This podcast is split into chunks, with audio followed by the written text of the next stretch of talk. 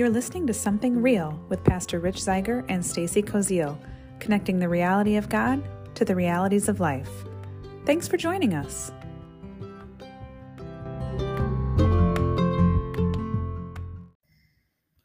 Okay. Hello. Welcome. You all right? Yes. You froze for a moment. yeah, That was not your don't adjust your screens. Rich had a glitch. the signal, signal was weak. That's the story of my life. Ah, now the signal's a little Ooh. better. God, we're off to a great Did we start. kick the table? I All right. the table. We are It's so nasty out today. So ready. it's nasty out today. It's, it's a tad gross in Michiana. It's uh, kind of gray, kind of 40s, kind of rainy, spitty, windy. It's Gross supposed to be stuff. the last nasty day for a while, from what I hear. Looks but like we're gonna have uh, 60s and 70s after tomorrow. So cool. tomorrow will still be chilly, but supposedly, but not uh, not gross. which is my like, if summer stayed like that, Oh, 60s, 70s, yeah. I'd be okay with summer. Yeah, that's my life. But I- it doesn't. It's going to be. July and it's going to be gross in a different way. Nice So- thing about Michigan is if you don't like it, if you don't like the weather, just wait a little while and it'll change. Yeah. And if you do like the weather, just wait a little while and it'll change. True. One way or another, we get to. Have, I I love all four seasons, and I complain about all four seasons. So it's you know, it's the nature of living in a fallen world. I, I don't like spring. I just, I got I don't like mud. Same. And I- that, I I, associate mud with spring. I love the greening of the trees when they go from looking dead to, uh, especially when they first start to do it, and there's just almost a glow to Mm. it. That, that's a pretty awesome thing. Um, but that is much cooler when the sun is shining, and we haven't seen a lot of that. Truth. But, Anyway, so, meanwhile, meanwhile, God still is working, regardless of what the weather is, whether it, whether we see it or feel it. You know, it, it's something we talked about a long time ago, and and um, you know, it came up in a few different sermons that when on days like today, when it's gray and it's cloudy and and you know, just kind of bleh. oatmeal-y weather, um, the without brown sugar or raisins. Um, Well, never mind. the sun hasn't changed. The sun is still shining. It's doing Sun will come exactly what it was doing before. Um, we don't see it. We don't feel it. There are obstacles in our way that, that prevent that uh, as the clouds block our view. But nothing has changed. Mm. In in the same way, um, God is always God. You know, and so no matter what we're going through, no matter what we're feeling, no matter what attacks we face, uh, or how we've messed up, or, or or just the the emotions that that tend to be a roller coaster throughout our lives. God is still God, and He's still doing what He's doing, and so that's that's the core reality we saw in Numbers 22 as we were uh, kind of working through this and, really getting an overview of 22, 23, 24, um, but but focused on chapter 22. We see that God's people can trust that He's working on our behalf, even when we can't see it, and so we used as our memory verse a very well-known uh, verse that, that I think most church folks recognize. Uh, it's on all kinds of mugs and T-shirts and bumper stickers and all that kind of stuff, uh, even if we don't pay attention to the context of it.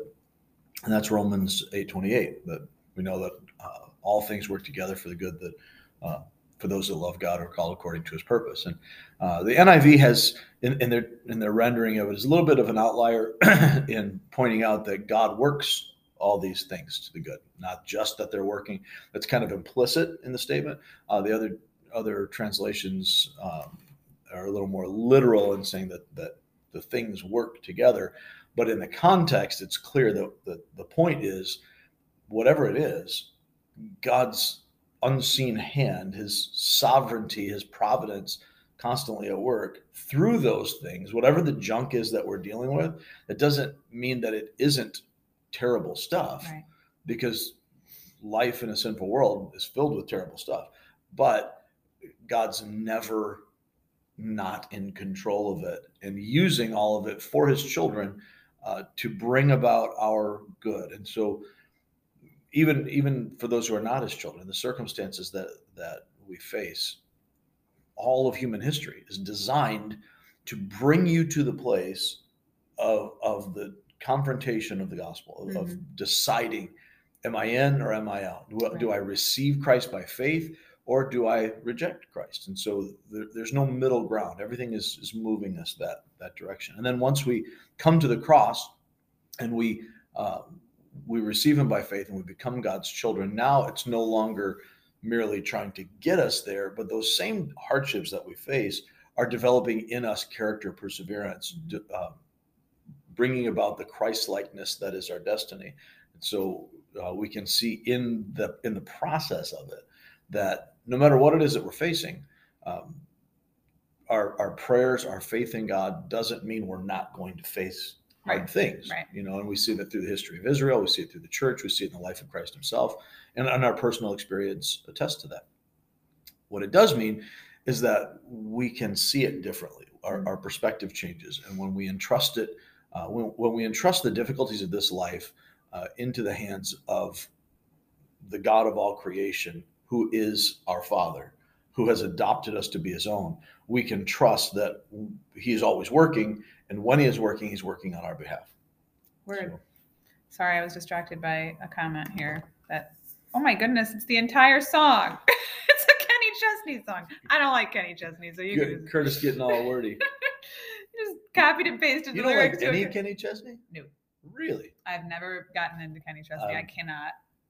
I'm trying Sorry. to figure out why. I'm sorry. So I feel the same about Tim Amar- McGraw. Like, How can anybody not like Tim McGraw? they're they're the same person to me, and I I don't like it. I know they're not, Yeah. but I don't. Mm-mm. the mustache throws it off. And Tim McGraw can beat Kenny Chesney in basketball with his eyes closed. So Okay. I liked Tim McGraw in The Blind Side, Yeah. but that was about that was about it. uh, apparently, uh, his uh, what's the Yellowstone spinoff that he's Oh, in? yeah, I wanna see that. Apparently, I heard it's very graphic and violent, but I do want to see it. Yeah, so I don't know. And Faith Hill's in that too. I guess the older historic, yeah, I heard that too. I guess the older historical ones have a little less foulness Oh, to wow. them, but It's usually how it goes. I'll to- Sorry, Curtis. I don't like to, uh, Kenny Chesney, but I'm sure the lyrics make sense. what, what song did he post? Uh, I don't know.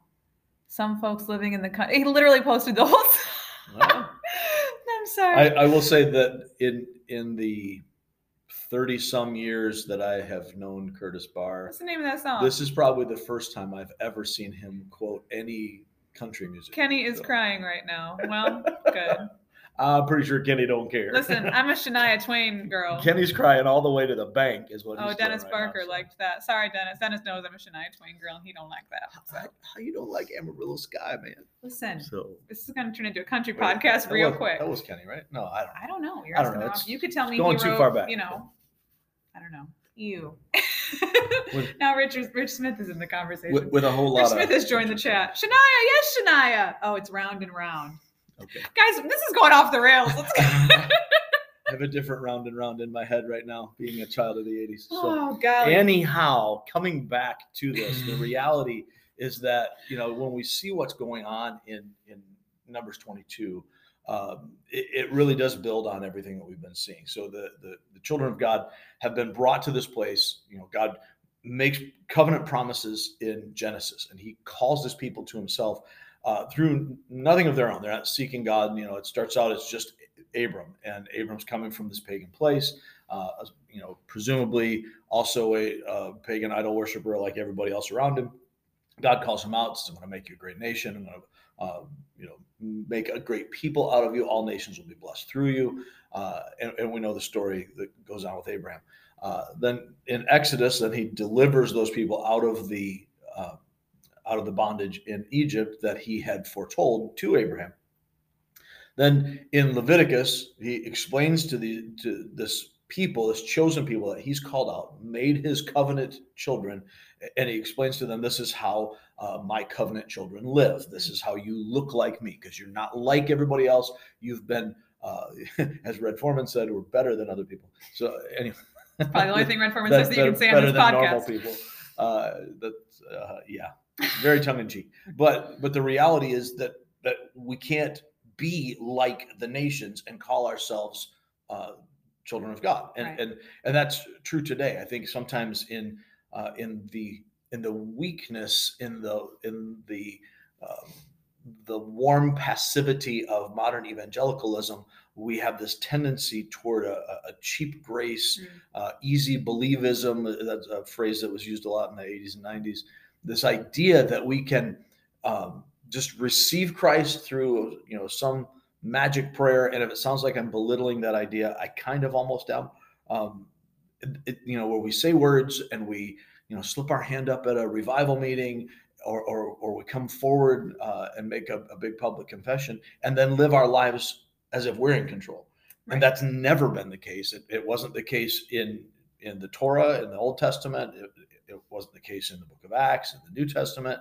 It it's not the case now. Or if we believe that belief, if we, uh, we have received Christ by faith, then that rebirth brings about a different kind of life because sure. he's called us out from the world to be separate unto him. That's what that's the basic idea of holiness to be separated and other as god is other. And so i think that's, that's a good argument for there are there are other people today who are claiming christ but are twisting the scriptures around to fit the world today uh, you know and what's acceptable and not acceptable. And uh, I saw I was a TikTok today and it said uh, this. Really, was, that's so unusual. I know it's very out of character for me to watch TikTok. Um, was this, it was a man and woman talking, and the man was was a Christian. And the woman said, "Don't you think that as a Christian man, a man of God, that you should be more tolerant?" And the man said, was God tolerant? and she, you know, they get into this whole big argument, and she never really answer is able to answer the question. I wonder but, why. Right. So, but I think there are people who think Christians need to be tolerant of everything otherwise you're a bad christian but they're just kind of twisting things yeah I, I, know i'm taking a random exit here but the uh, the, the truth is tolerance is not a biblical right. characteristic we're called to love tolerating someone is not the same as love I'm being attacked right now. well, you know, for Shania and TikTok. You, you shouldn't have blasted Kenny because now these these guys are going to come after you here. But uh, it, you notice he did mention rat in so um, that's the Curtis that I remember. Uh, anyhow, as we're as we're looking at this, as we're looking at this, uh, the the idea of tolerance is a worldly principle. The idea of love is bigger than that. Yeah. And love uh, isn't just that's getting twisted too. Oh, it is, but it's not just you know you do your thing, I'll do my thing, live and let live. Right. This this uh, libertarian sort of spiritualism that that says you know, God, me and Jesus have our own thing going, and that's it. We were created for community. God, God designed that, hardwired us for that from the beginning. That is the nature of the church. You cannot, you cannot walk with God. I, I'm going to make sure that I say this as gently as I can and as clearly as I can. You cannot walk with God without being intimately connected with his body, the church. Mm-hmm. If we are not connected, and when I say connected, the, the picture that we see in all all of it, Old Testament, New Testament, church history, the picture that we see, and the only way for us to live out what God has called us to, the commands that we have in Christ, uh, is to love one another in a committed covenant relationship, not only with God, but with a local assembly of believers. Mm-hmm. We are united to the church worldwide and, and universal, but I can't love a theory. I can't love sure. an idea. I can't love, uh, you know, the the wonderful believers in South Korea that I'm never going to see because I'm not in South Korea. I can't love truly the the nebulous idea of the invisible church. I can love you. I can love the person with me, the person next to me. And the only way for us to truly love as Christ loves is if we have to love imperfect, flawed people who are, you know, bumping up against us and causing friction. If I, if I, it's not hard for me to love you, is it really love? That I mean, that's truth. It. I don't have to have Christ-like love for someone who does everything that I want and makes me happy all the time. But when it's hard, you have to like them. well, I mean, that, there's there is a lot that goes in that, and that's why church membership matters. It's not church membership isn't like you know joining the Lions Club or or, right. or you know the Masonic Lodge or being a, a, member in some kind of a group. It, it is a committed covenant relationship that says we are united by Christ, and because we are united by Christ, we are uniting to one another with one another uh, in this local assembly where we can walk out the commands of God. So uh, that I was. All right, I got a little off course. There, yeah, I was headed to Chicago and took the exit to Memphis. So that sounds like something I would do, literally. Sounds like a country song waiting to happen. but not a Kenny Chesney one. I'm not going to challenge you to write it this week. I'll, I'll say I'll save that for when I I've need got it. one coming for numbers 32. So anyway, Adrian sent me. Uh, she's I'm sure not listening to the podcast uh, because I think they're they might be traveling. No, no, they're no, they're not perfect time to listen to a podcast. But I don't think they're listening right now.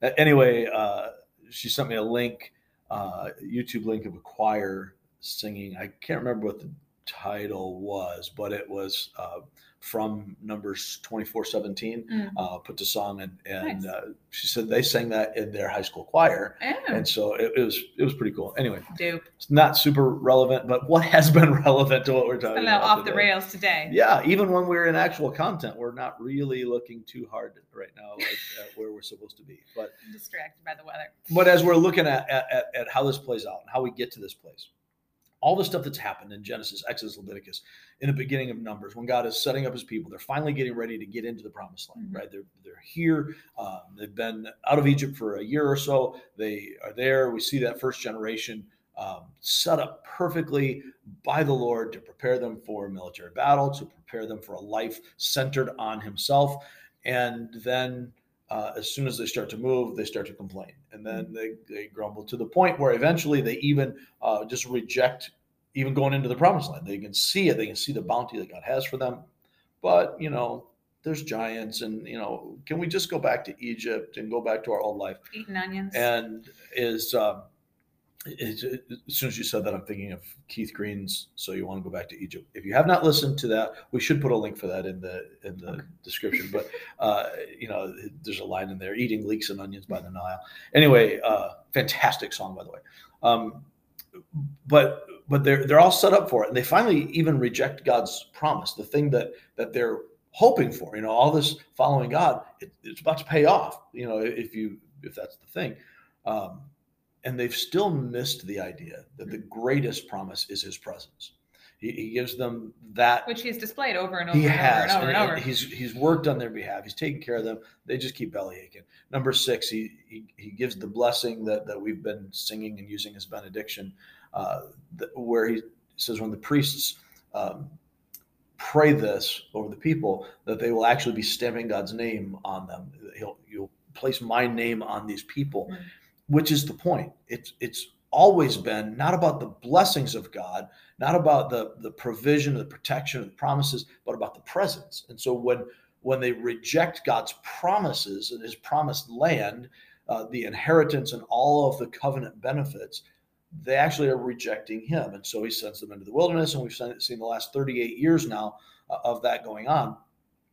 That generation passes away. The new generation comes. They start to complain. They have the curse. God uh, gives the the the, the curse of the, the fiery serpents and has them lift up the bronze snake, which is a foreshadowing of the gospel in Christ, uh, as they look upon this emblem of their of the, the curse of their sin, uh, lifted up on a pole, they find salvation by faith in that situation, as, as God has made a merciful provision for them.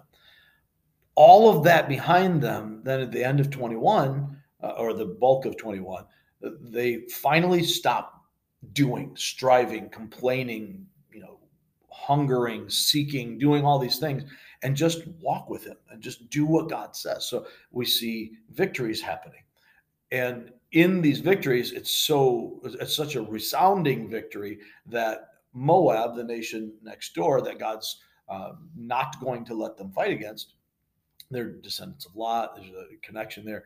Uh, God puts them in this situation where the, the victories have been so overwhelming that the king of Moab uh, looks at him and says, "Oh goodness, this is not going to work. I can't I can't fight against these people. There's too many. Clearly something's going on because they wiped everybody out. So hmm, let me let me see if I can do." In, in some kind of a psychic spiritual way through divination if you will what i don't think i can handle with my army so Hmm. he uh, sends for this pagan prophet for hire, Balaam. Uh, and Balaam seems to be pretty well known for this. And, and the king says, I, I, I know that, you know, I've heard, I know this, this truth that whom you bless is blessed, whom you curse is cursed.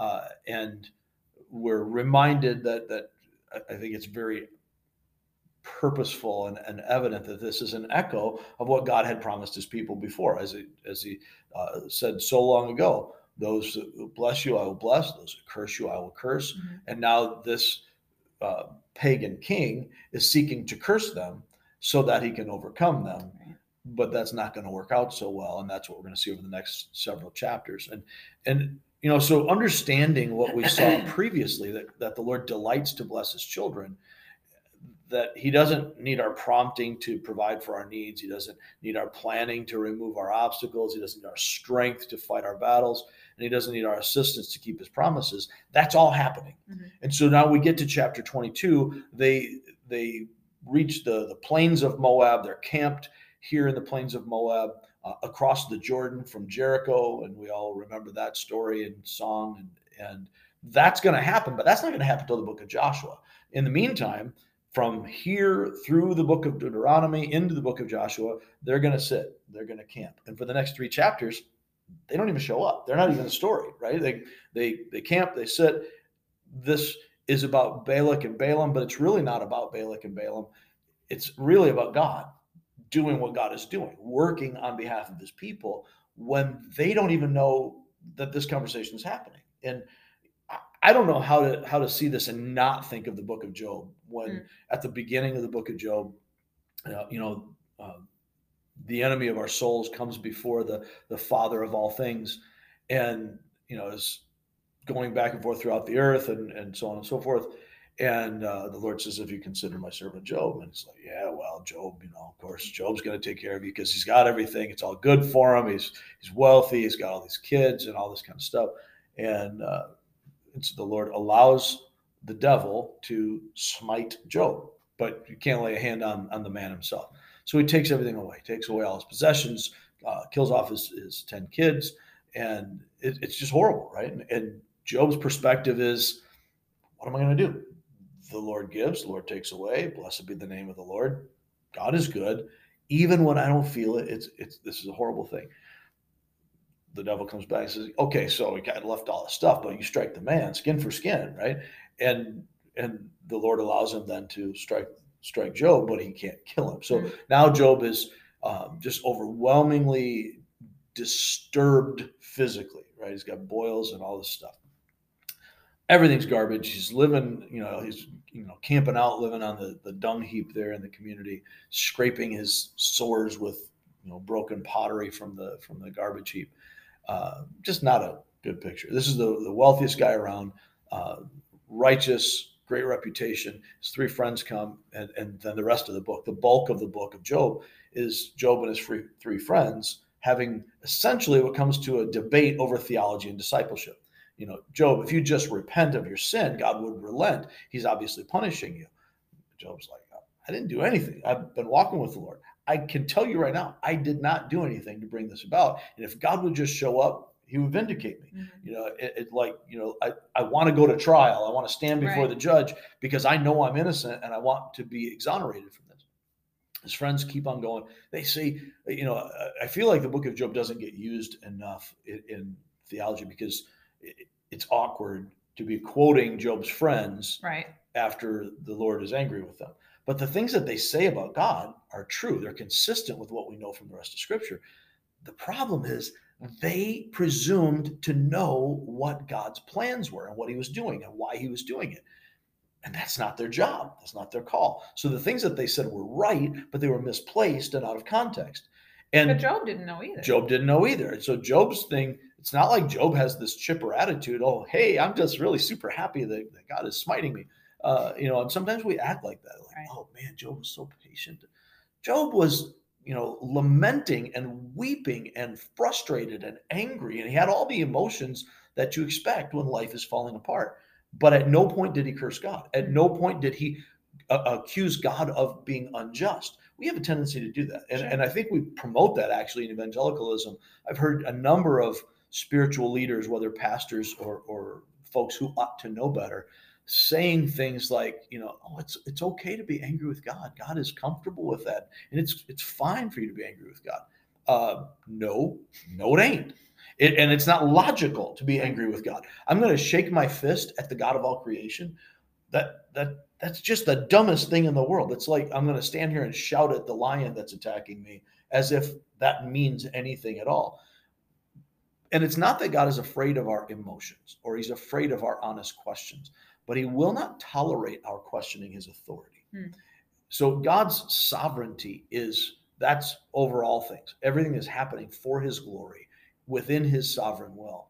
And and Job gets that part. Mhm. He doesn't he doesn't understand anything that's going on. And that's I guess the point. That's the parallel between what we see If he did, here. then that would be a wholly totally different story. totally different story.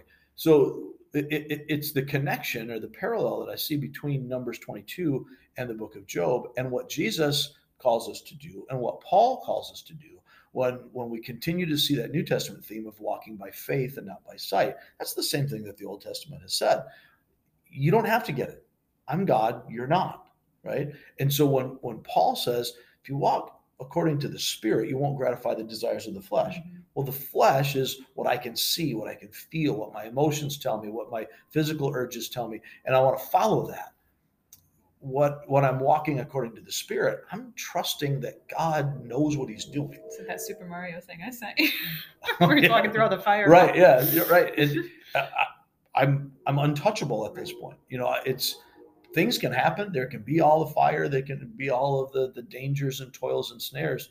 But by His amazing grace, He's carrying me through that. And either He'll protect me from it, or He'll use it to shape me. Mm. And that's what we see here in in 22. God is protecting uh, His children, Israel.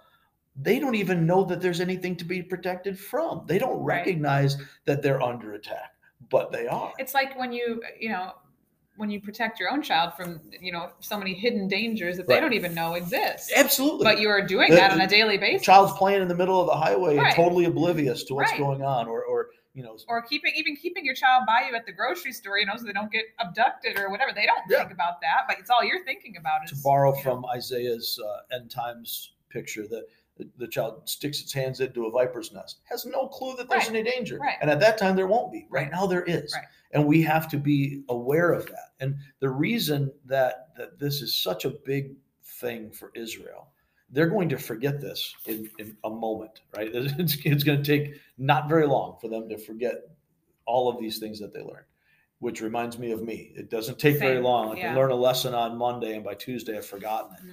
uh, or we can be talking about these things in the podcast and I can go home and get stressed. Right. You know, these these kinds of things. that never are- happens to me. This is the nature of being flesh. Right. You know, the you know.